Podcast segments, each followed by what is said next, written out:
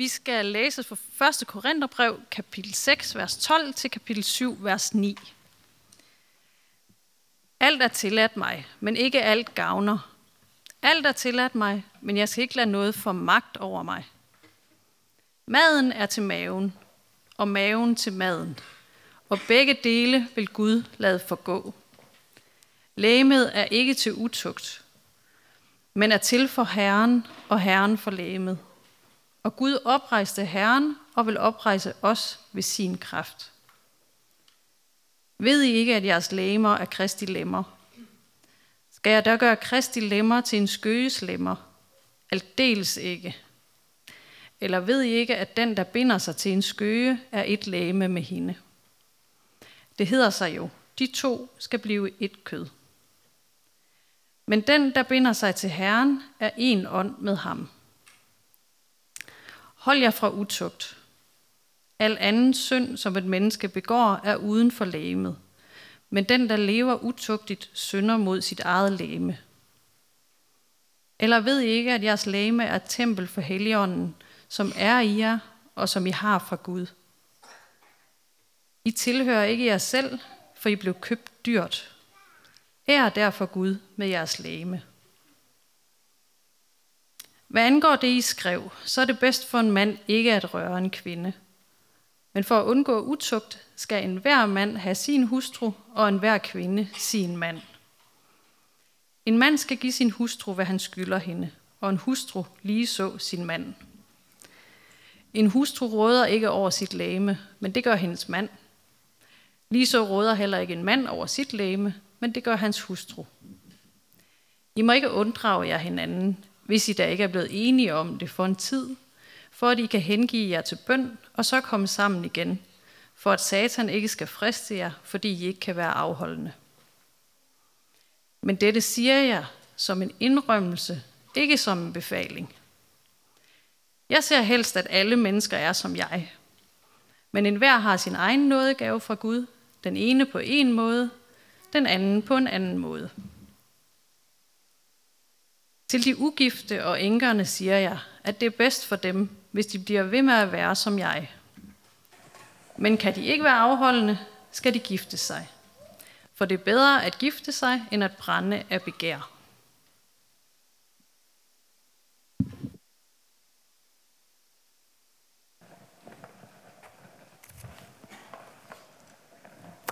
Og så er det nu, at børnene de gerne må gå ud og hygge sig rigtig meget og høre en lille smule. Sammen med Simon.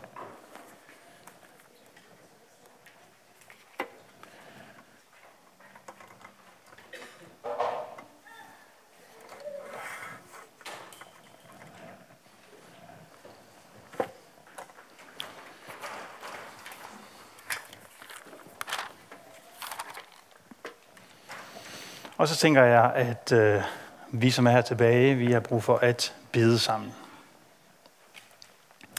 God Gud, vi beder om, at du vil åbne vores hjerter og vores tanker for det, som du vil øh, hviske til os den her eftermiddag. Vi beder om, at vi må blive nærværende over for os selv, over for hinanden, over for dig. Vil du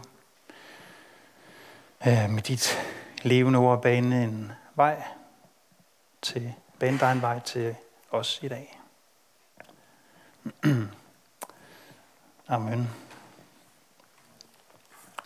Vi er her i kirken i gang med at læse os igennem første Korintherbrev, som er et brev, der er skrevet af en mand, der hedder Paulus, som øh, for cirka to tusind år siden rejste rundt i Middelhavsområdet og plantede kristne menigheder som en af de øh, første og i hvert fald største missionærer. Uh, han kom blandt andet til en græsk by, der hed Korinth. Grundlagde en menighed var der en tid, og uh, så rejste han videre. Og på en på hans fortsatte rejse, nu så skriver han et brev tilbage til den menighed, som han har grundlagt. Han kommer ind på en hel masse forskellige temaer. Uh, vi kalder prædikeserien her Største Kærligheden, fordi det er som om det Det, det er et stort kærlighedsbrev, han skriver. Det er et brev, der på forskellige måder væver øh, kærlighedstemaer ud af de mest banale ting, og trækker de mest hverdagsagtige ting ud af de største sådan, og mest ophøjede emner. Og i dag er vi så kommet til det sted i første Korintherbrev, de kapitler, hvor Paulus han taler og bruger lang tid, bruger masser af plads på at tale om det, som vi vil kalde seksualitet og samliv i lyset af kristendommen.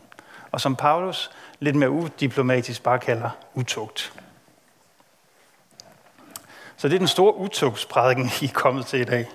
Og hvis I lige er dumpet ind i første Korintherbrev nu, så hjertelig velkommen. Det, skal, det, er ikke, det bliver ikke nødvendigvis nemt, det vi skal i dag. Men øhm, jeg, jeg tror faktisk, det bliver rigtig, rigtig spændende. Og det er rigtig, rigtig vigtigt, hvad vi skal i dag. Jeg vil gerne, at, jeg vil gerne, at vi forstår, sådan, for det ind under huden, at det ikke er sådan, at Paulus han, sådan i begyndelsen af første Korintherbrev skriver om de vigtigste ting, kærligheden og nåden. Og nu begynder han sådan at bevæge sig ud i sådan lidt mere perifære emner og bliver sådan lidt øhm, moraliserer lidt over mennesker og hvordan de skal leve deres liv, og hvordan de i hvert fald ikke skal leve deres liv og sådan noget. Det er sådan en grundfejl, vi gør tit, når vi læser Paulus' breve. Vi kommer til det store, den store kærlighedshøjsang senere i første Korintherbrev, kapitel tretten, som mange af jer vil kende. Og når jeg så taler med mennesker, så engelsk tunger, men ikke har kærlighed, så er jeg bare et rungende malm og en klingende bjælde. Og kærligheden er tålmodig, mild, den misunder ikke, den praler ikke. Den er meget, meget smukke poetiske lovsang af kærligheden, som vi med rette, synes jeg, elsker. Bør elske, fordi den er så vidunderligt smuk. Men den, der vil læse første Korintherbrev tretten, må også for sin egen intellektuelle vederhæftigheds skyld læse første Korintherbrev fem, seks, syv, som vi gør i dag. Paulus han er aldrig moralist. Han er altid forkynder af gode nyheder. Fra begyndelsen til slutningen af det her brev er han forkynder af gode nyheder. Det er han også i dag, og jeg vil ikke gerne, jeg håber, at jeg kan være med til at vise jer, at det, som vi har læst i dag, som på mange måder kan øh, skure i vores ører, at det øh, ikke bare er rigtig gode nyheder for, alle, for os alle sammen, uanset om vi er i ægte stand, eller vi singler, eller midt imellem. At det ikke bare er gode nyheder for os, men at det i virkeligheden er noget af det mest attraktive ved kristendommen overhovedet. Ja. Var det ambitiøst nok? Så jeg ved, at mange af jer, der er her i dag, eller som hører det her, vil tænke, åh, oh, jeg bliver så træt. Det er lige præcis det her ved kristendommen, jeg ikke kan holde ud. Præster, de skal holde sig til at tale om Guds kærlighed og Guds nåde, og det burde Paulus også have gjort. Og så lad være med at blive så fordømmende og begynde at dosere og fortælle, hvordan andre mennesker skal leve deres liv. I burde holde sig til det væsentlige, troen på Kristus. Og jeg er sikker på, at Paulus han ville svare, det er lige præcis det, jeg gør. Jeg er i gang med at holde mig til det væsentlige, troen på Kristus og evangeliet om ham. Og i den her prædiken, der vil jeg godt øh, hive jer igennem tre ting. Det ene, det er, på hvilken måde bør vi tale om seksualitet og samliv? Som jeg vælger at kalde det, fordi det er ikke sådan, så er charmerende grund at sige utugt i hver anden sætning. På hvilken måde bør vi tale om seksualitet og samliv i lyset af evangeliet i dag? På hvilket grundlag bør vi tale om seksualitet og samliv i lyset af evangeliet i dag? Og med hvilket formål bør vi tale om seksualitet og samliv?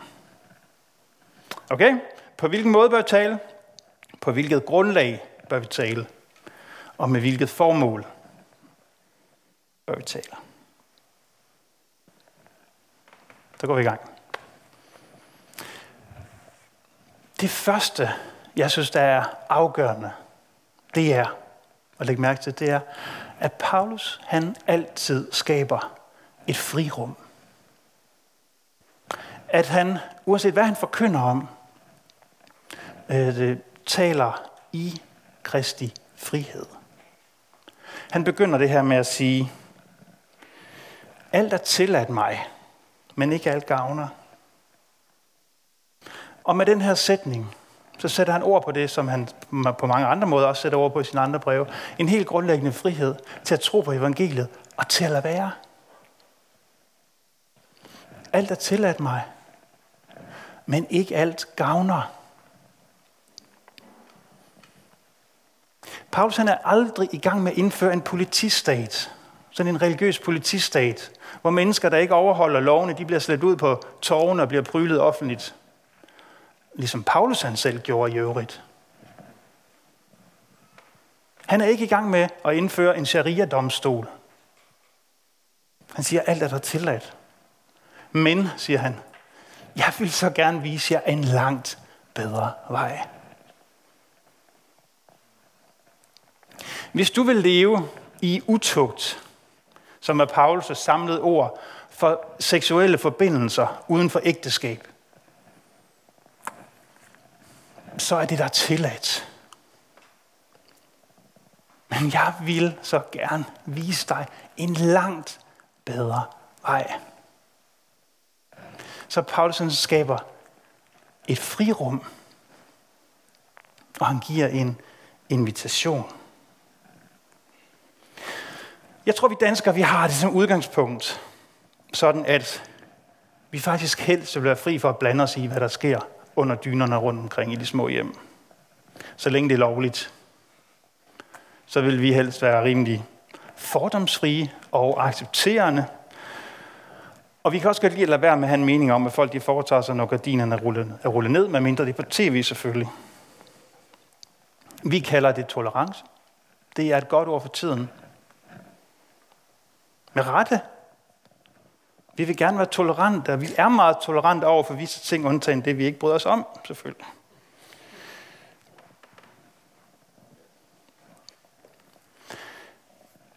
For eksempel så er der en årligt tilbagevendende parade, der hedder Copenhagen Pride, som er arrangeret af L G B T Q-folket.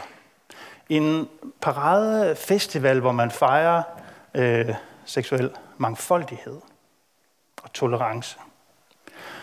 Og det er ikke, den findes i Aalborg, Aarhus og i en række danske mindre byer også. Og jeg synes, det er sjovt at lægge mærke til. Noget interessant ved en festival, det er, at den festival er blevet en anledning til, at en stor del af det etablerede Danmark, som gerne vil sættes i forbindelse med mangfoldighed og tolerance, de sætter regnbuefarvede profilbilleder på deres sociale medier og profiler, eller optræder i interviews ved nogle af festivalens arrangementer, eller sådan noget. Det er jo rigtig fint, og de skriver selv på deres hjemmeside, Copenhagen Pride, til annoncører, skriver de, at et samarbejde med Copenhagen Pride er samtidig en god mulighed for at vise, at mangfoldighed står højt på jeres dagsorden. Okay, så jeg tænker, at der er noget, vi grundlæggende set bør kunne blive enige om.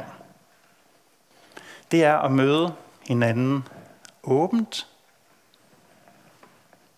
og med tolerance over for andre synspunkter end ens eget. Og det er altid svært at være åben og tolerant over for andre synspunkter end ens eget.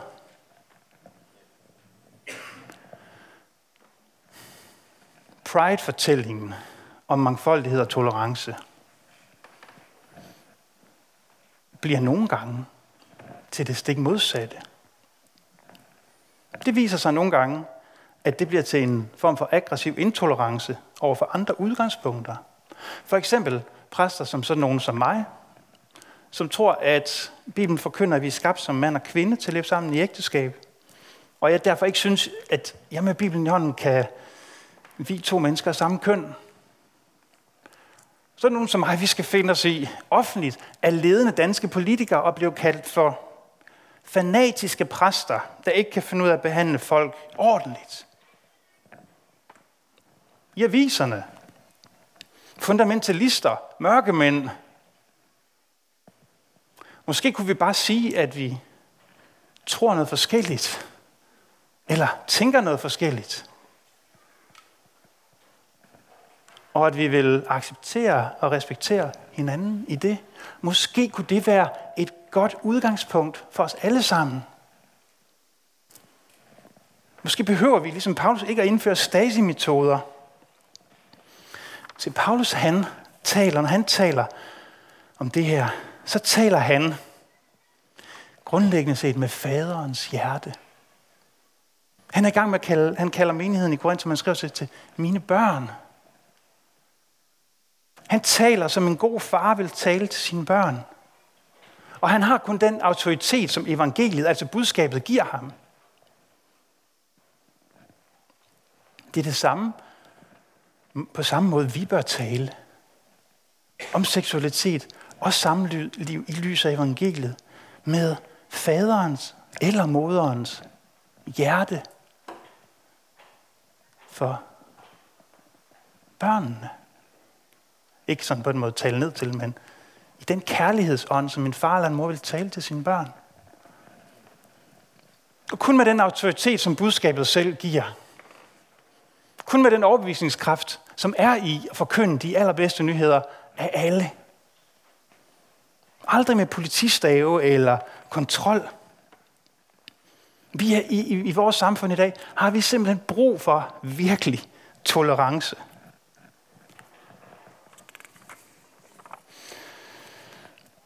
Jeg havde forleden fornøjelsen af at være sammen med nogle gymnasieelever. Og der var en af dem, som sagde noget, som jeg synes var meget, meget slående. Han, han sagde, hvis du er på gymnasiet, hvis du nu øh, er buddhist, eller muslim, eller hinduist, eller springer ud af skabet som det ene eller det andet, eller tredje,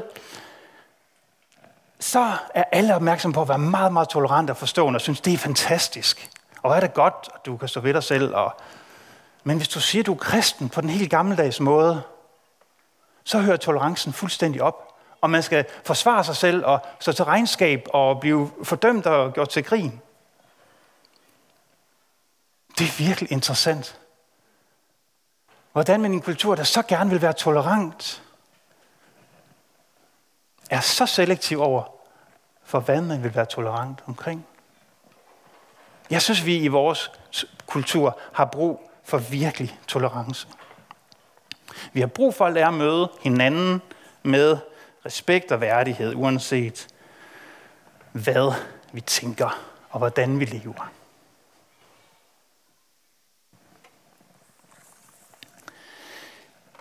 Og det her, det falder jo tilbage på kirkens egen historie. En generation for to generationer siden var det ikke usædvanligt, at man i kredse, der kaldte sig fromme, måtte sende de unge piger væk, hvis de var blevet gravide uden for ægteskab. Fordi de ville bringe skam over familien, og så var det bedre for dem ud af lokalsamfundet, så folk ikke talte. Og jeg er sikker på, at hvis Paulus, han, nu kommer jeg til at sige nogle gange i dag, tror jeg, at Paulus han ville, og det er selvfølgelig altid med det forbehold, at jeg ikke har kendt Paulus personligt. Men med det naturlige forbehold, at jeg ikke har indsigt i hans inderste motiver. Men altså, som jeg læser Paulus, første Korintherbrev, de andre breve, fortællinger om ham, så er jeg sikker på, at han vil sige, er I vanvittige? Er I da fra forstanden at sende en ung pige væk, lige hvor hun har allermest brug for jer? Er I vanvittige? I kalder jer kristne, og så sender hende væk. I slår hånden af hende, når hun har brug for allermest en åben favn. Kirken har nogle gange været de steder, der kaldes sig allerfrommest, været allermest rå og frastødende i deres fromhed. At det er en måde at vise kærlighed på, råber det ud af de her breve fra Paulus.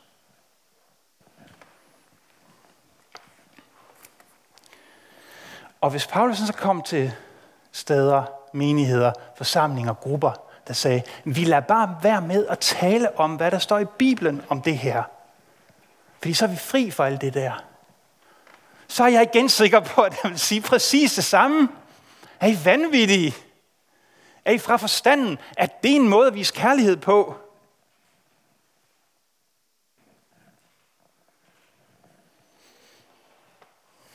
Sådan bør vi tale om det her. Og Paulus han ved, at han taler til en kultur, der er brudt på det her område. En kultur, hvor man lever, ofte lever i direkte modstrid med, med det budskab, der egentlig er Bibelens. Og han er meget hyggelig med hele tiden at understrege, at der er ingen synd, der er ingenting, der vil bringe dig uden for Guds nådes rækkevidde. Og altid, når Paulus han konfronterer mennesker, hmm, med der, hvor,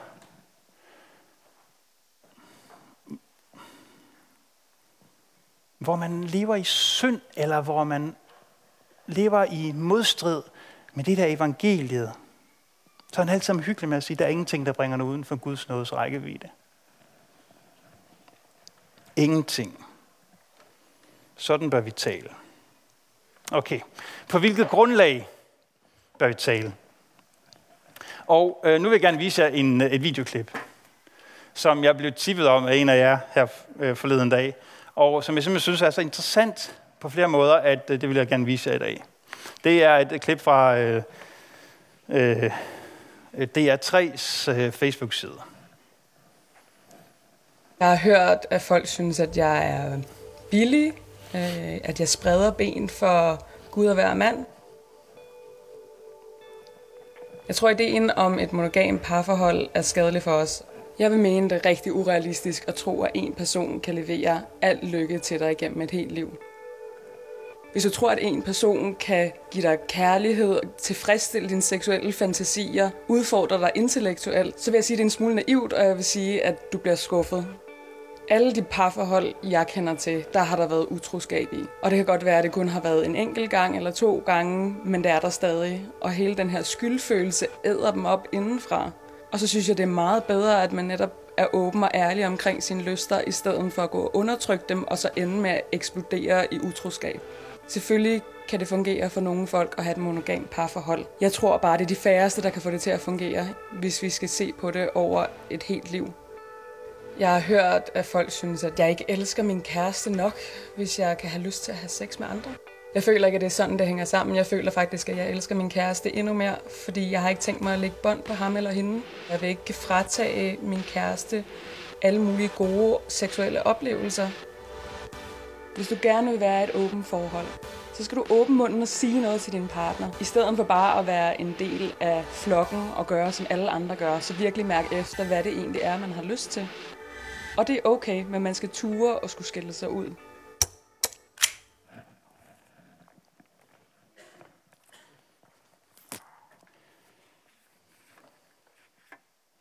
Så på hvilket grundlag bør vi tale om seksualitet og samliv? Og der var jo nogle, der var flere ting, man godt kunne tage fat i i det her klip. En af de ting, jeg godt vil tage fat i, det er, at mm, det er egentlig ikke det mest interessante, at hun gerne vil leve i et åbent forhold, men hendes begrundelse for det grundlag, hun taler ud fra. Læg mærke til, hvad det var? Det var, hvad hun mærkede, og hvad hun følte. Og det tror jeg er meget, meget typisk for, for vores tid, uanset øh, hvilke valg vi tager og ikke tager i forhold til mange ting, i forhold til seksualitet og samliv, men også i forhold til alle mulige andre områder.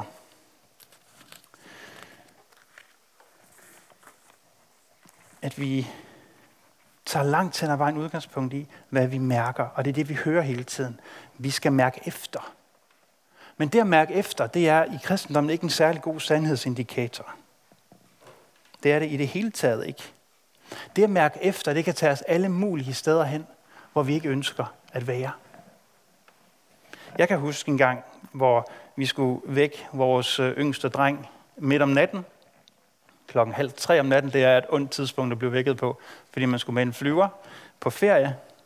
Og vi vækkede ham, og han sagde, at han ville gerne sove videre. Og øh, så sagde han, så Ria sagde, så kommer du ikke med på ferie. Jeg gerne blive hjemme, siger han så. Hvis det skulle være på den her måde, så ville jeg faktisk gerne blive hjemme. Og så kunne I have jeres ferie for jer selv. Fordi han mærkede efter. Det var ikke spor rart, det her.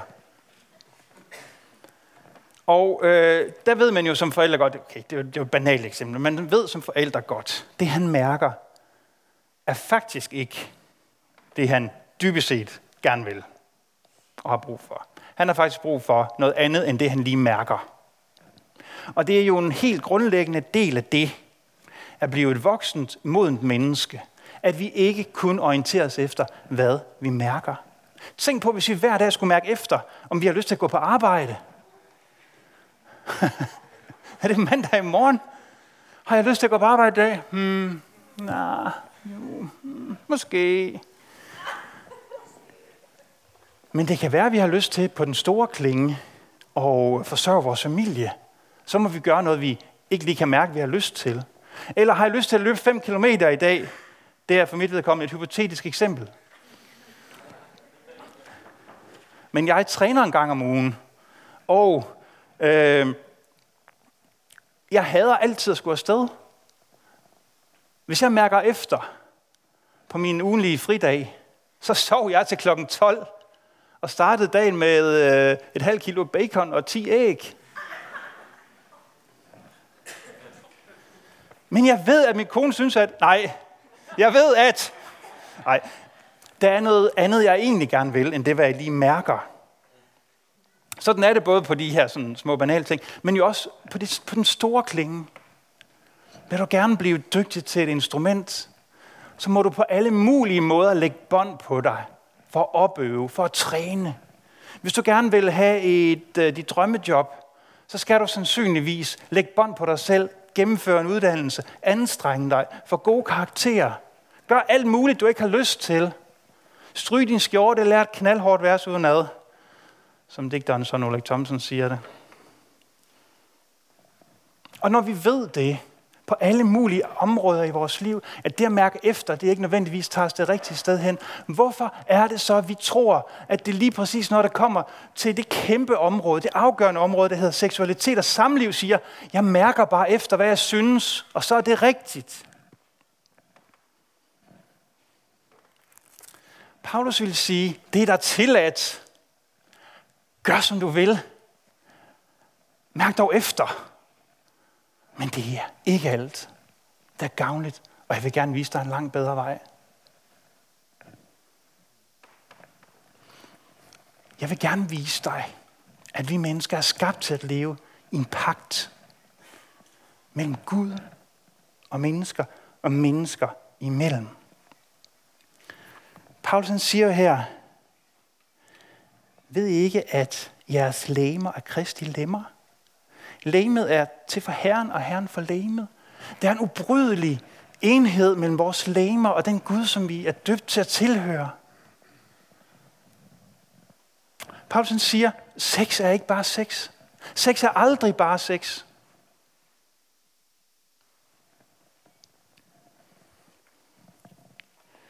Der er knyttet noget langt, langt større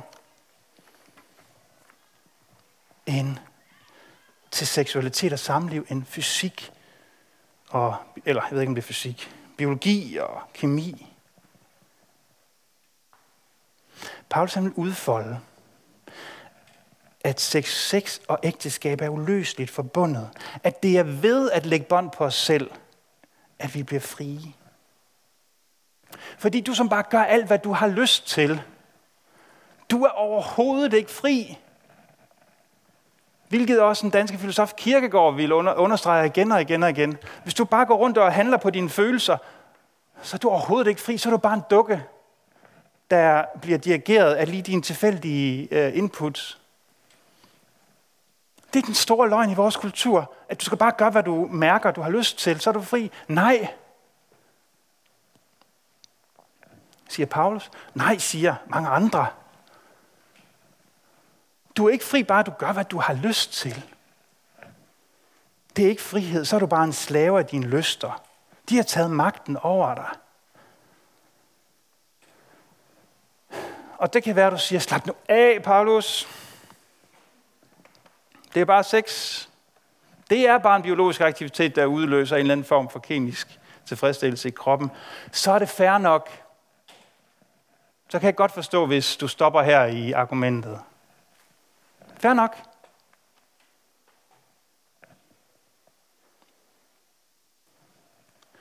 Men i kristendommen, der er der et langt mere holistisk syn på mennesket. Vores kroppe er aldrig bare vores kroppe. Vores ånd er aldrig bare vores ånd. Vores psyke er aldrig bare vores psyke. To kroppe, der udleverer sig til hinanden, er ikke bare to kroppe. Den, der går til en skøge, en prostitueret, bliver en enhed med hende på en langt dybere måde, end det, som kan konstateres rent fysisk. Så Paulsen siger, han åbner op for det, der sådan er den traditionelle, klassiske forståelse af seksualitet og samliv i Bibelen, at du skal ikke gøre med din krop, hvad du ikke vil gøre med hele dit liv.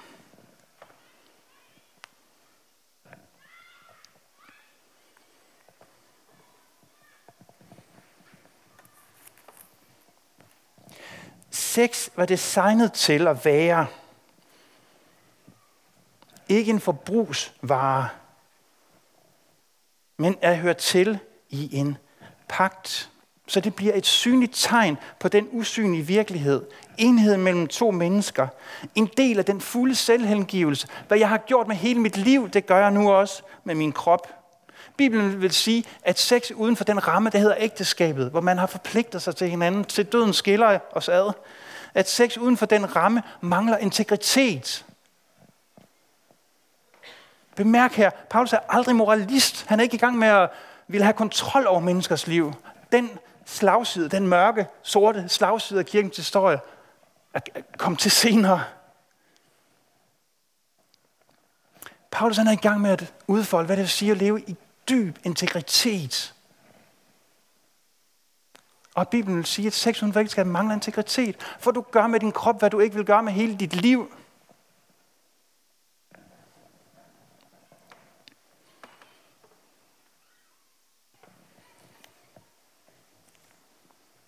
C S. Lewis, som skrev Narnia-bøgerne, han siger, at det der problemet med sex uden for ægteskabet, det er, at man adskiller en form for forening for alle de andre former for forening. Så man giver ikke sin krop væk som et tegn på, at jeg har givet dig hele mit liv. Men man søger bare noget andet.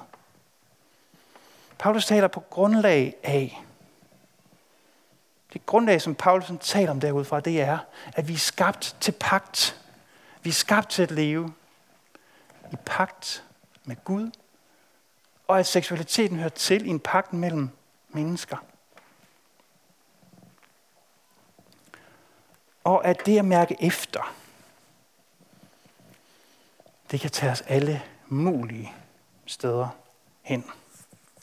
Også steder, hvor vi ikke ønsker at være. Det kræver som regel ikke noget særligt at få lyst til sex med et menneske. Det kommer ofte helt af sig selv. Men at give sig selv hen for et andet menneske, det kommer ikke af sig selv. Det kræver, kommer til at koste dig alt, hvad du har.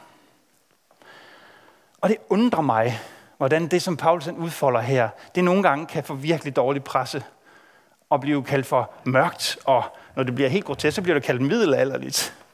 Som om Paulus, han hørte til i middelalderen. Jamen, findes der noget smukkere syn på seksualitet og samliv end det her? Jeg har ikke mødt det. Er parring i flæng smukkere? Er det mere oplyst at give tolv-årige piger p-piller, fordi man ikke ved, hvornår og med hvem og hvordan de begynder at gå i seng med hinanden? Er det mere oplyst at have en kultur, hvor utroskab er mere normen end undtagelsen, og hvor tanken om at være den eneste ene i en andens liv for længst er opgivet? Er det mere oplyst? Vores kultur i dag ligner på mange måder den kultur, som Paulus skrev til i Korinth. Vi tror, at I, vi er evolutionens højdepunkt. Vi er kommet nu til det store, afklarede, frigjorte syn på seksualitet og samliv. Hvad er det for noget vrøvl? Det syn på seksualitet og samliv, som er dominerende i vores kultur, har altid fundet sted. Du kan læse om det i de ældste skrifter, vi har. Der er ingenting nyt under det, eller ingenting nyt i det. Nu, er vi bare, nu har vi bare kaldt det den seksuelle frigørelse. Og det er lidt svært at argumentere imod. Men Paulus siger, den seksuelle frigørelse, det at enhver bare skulle gøre hvad som helst med hvem som helst, når som helst man havde lyst, det er ikke en frigørelse. Det er slaveri.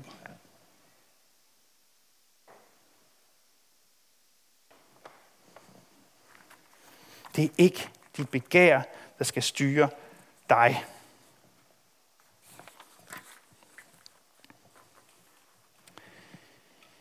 Okay, på hvilket grundlag? På det her grundlag vil Paulus tale om det her.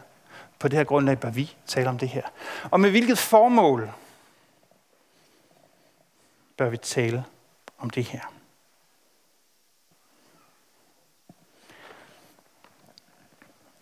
Paulus, han er ikke i gang med at indskrænke vores oplevelser af kærlighed.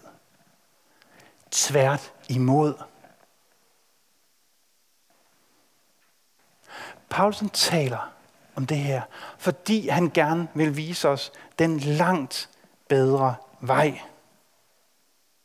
Han vil ikke forhindre os i at opleve kærlighed, men han vil give os mulighed for at opleve kærlighed. En holistisk kærlighed i integritet, hvor vi med hele vores menneske kan give os hen til hinanden.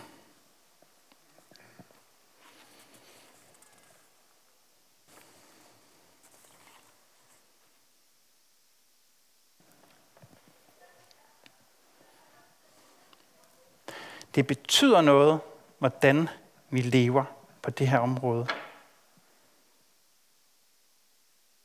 Ligesom Paulus sagde til dem, det at I er uenige med hinanden, det at I er splittelse med hinanden, det er en modsigelse af evangeliet.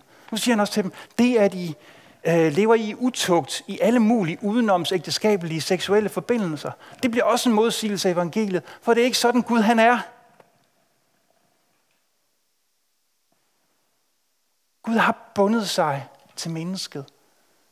Og vi kaldes ind i en kærlighedsrelation med mennesker, hvor vi binder os til hinanden. Kærlighed er at give. Hørte jeg en, der sagde. Det ville jeg gerne selv have sagt, men det var ikke mig, der sagde det. Kærlighed er at give, hvad du ikke har, til en, som ikke vil have det. Ah, så klemmer så misser man lige om øjnene. Hvad sagde du der? Kærlighed er at give det, du ikke har, til en, som ikke vil have det.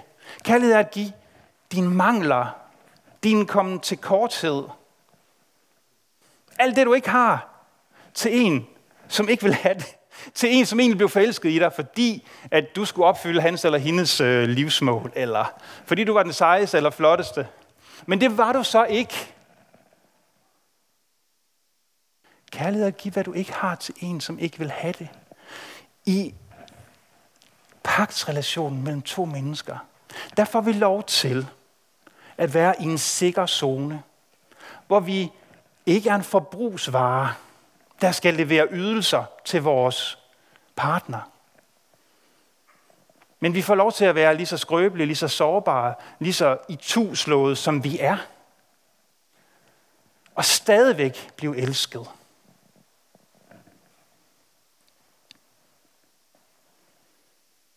I kærligheden, der udveksler vi de brudte sider af os selv med hinanden.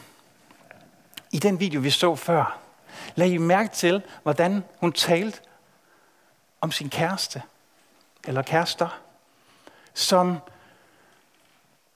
hun sagde, det er urealistisk at tro, at en person skal kunne levere al lykke til mig, eller ja, til et menneske gennem et helt liv. Ja, vil Paulus sige. Det er i den grad urealistisk. Det vil Paulus være helt, helt enig med hende i. Det er ikke meningen, at et menneske skal levere al mulig lykke og intellektuel tilfredsstillelse og alt muligt til mig igennem et helt liv. Men når man taler sådan, så taler man som om, man er i en forbrugsrelation med hinanden. Som om, at mine partnere, hvad enten de er, de er seksuelle partnere, eller intellektuelle partnere, eller hvad det er, som om det er nogen, der skal levere lykke til mig. Så vi går i seng med hinanden, fordi at jeg har lyst til det, eller fordi det skal give mig noget, eller jeg har en fantasi, der skal udleves.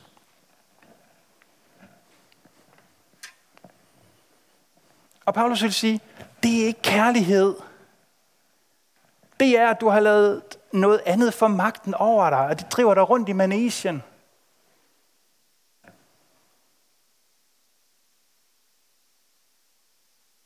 En kærlighedsrelation handler ikke om, at nogen skal levere forbrugsydelser til dig.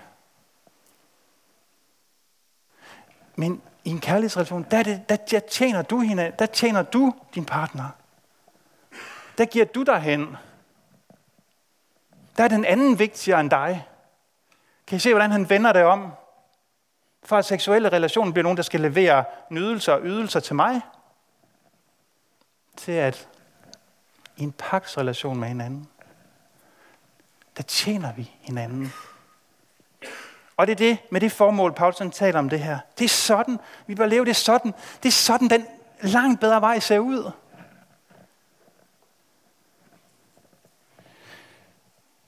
Det er sådan, det ser ud at leve med integritet. Og så vil han pege på ham, som bør være vores største kærlighed. Og læg mærke til, hvordan Paulus han, måske mere end nogen anden, legitimerer single-livet. Single-livet er ikke sådan en, nå okay, du kan så ikke blive gift, så du må så leve som sådan og sådan. Nej! Paulus siger i virkeligheden, det er langt bedre. Ægteskabet er i virkeligheden så besværligt, at du bør holde dig væk. Og øh... nej, nej, der var ikke nogen vittighed på vej. Men læg mærke til, hvordan han legitimerer forskellige livsformer. Fordi det, vi alle sammen har til fælles, det er, at det ikke er et menneske, der skal levere lykke og ydelser og nydelser til os igennem et helt liv. Hvad enten vi er gift eller ej. Hvis du er gift, det er aldrig din ægtefælle, der er dit livs mål. Det er aldrig din ægtefælle, der er leverandør af dit livs formål og mening. Aldrig. Så er det ikke et menneske, du har giftet dig med, men en afgud.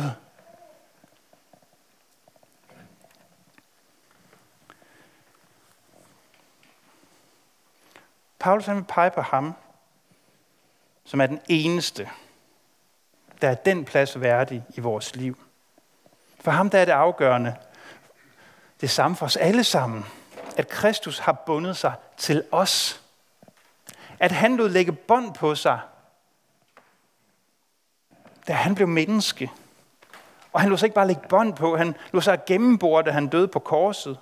Og som den opstandende, så sender han sin ånd til enhver, som tror. Den ånd bor i dig, og du er et tempel for ham. Du, som ved dåben blev begravet med Kristus, du tilhører ikke længere dig selv. Du blev købt dyrt. Kristus betalte for dig med sit liv. Og det, at vores lemmer er Kristi lemmer, det er derfor ikke verdenshistoriens største tyveri. Hvad bilder han sig ind? Det er verdenshistoriens største gave. Og jeg håber, vi vil tage imod den. Amen.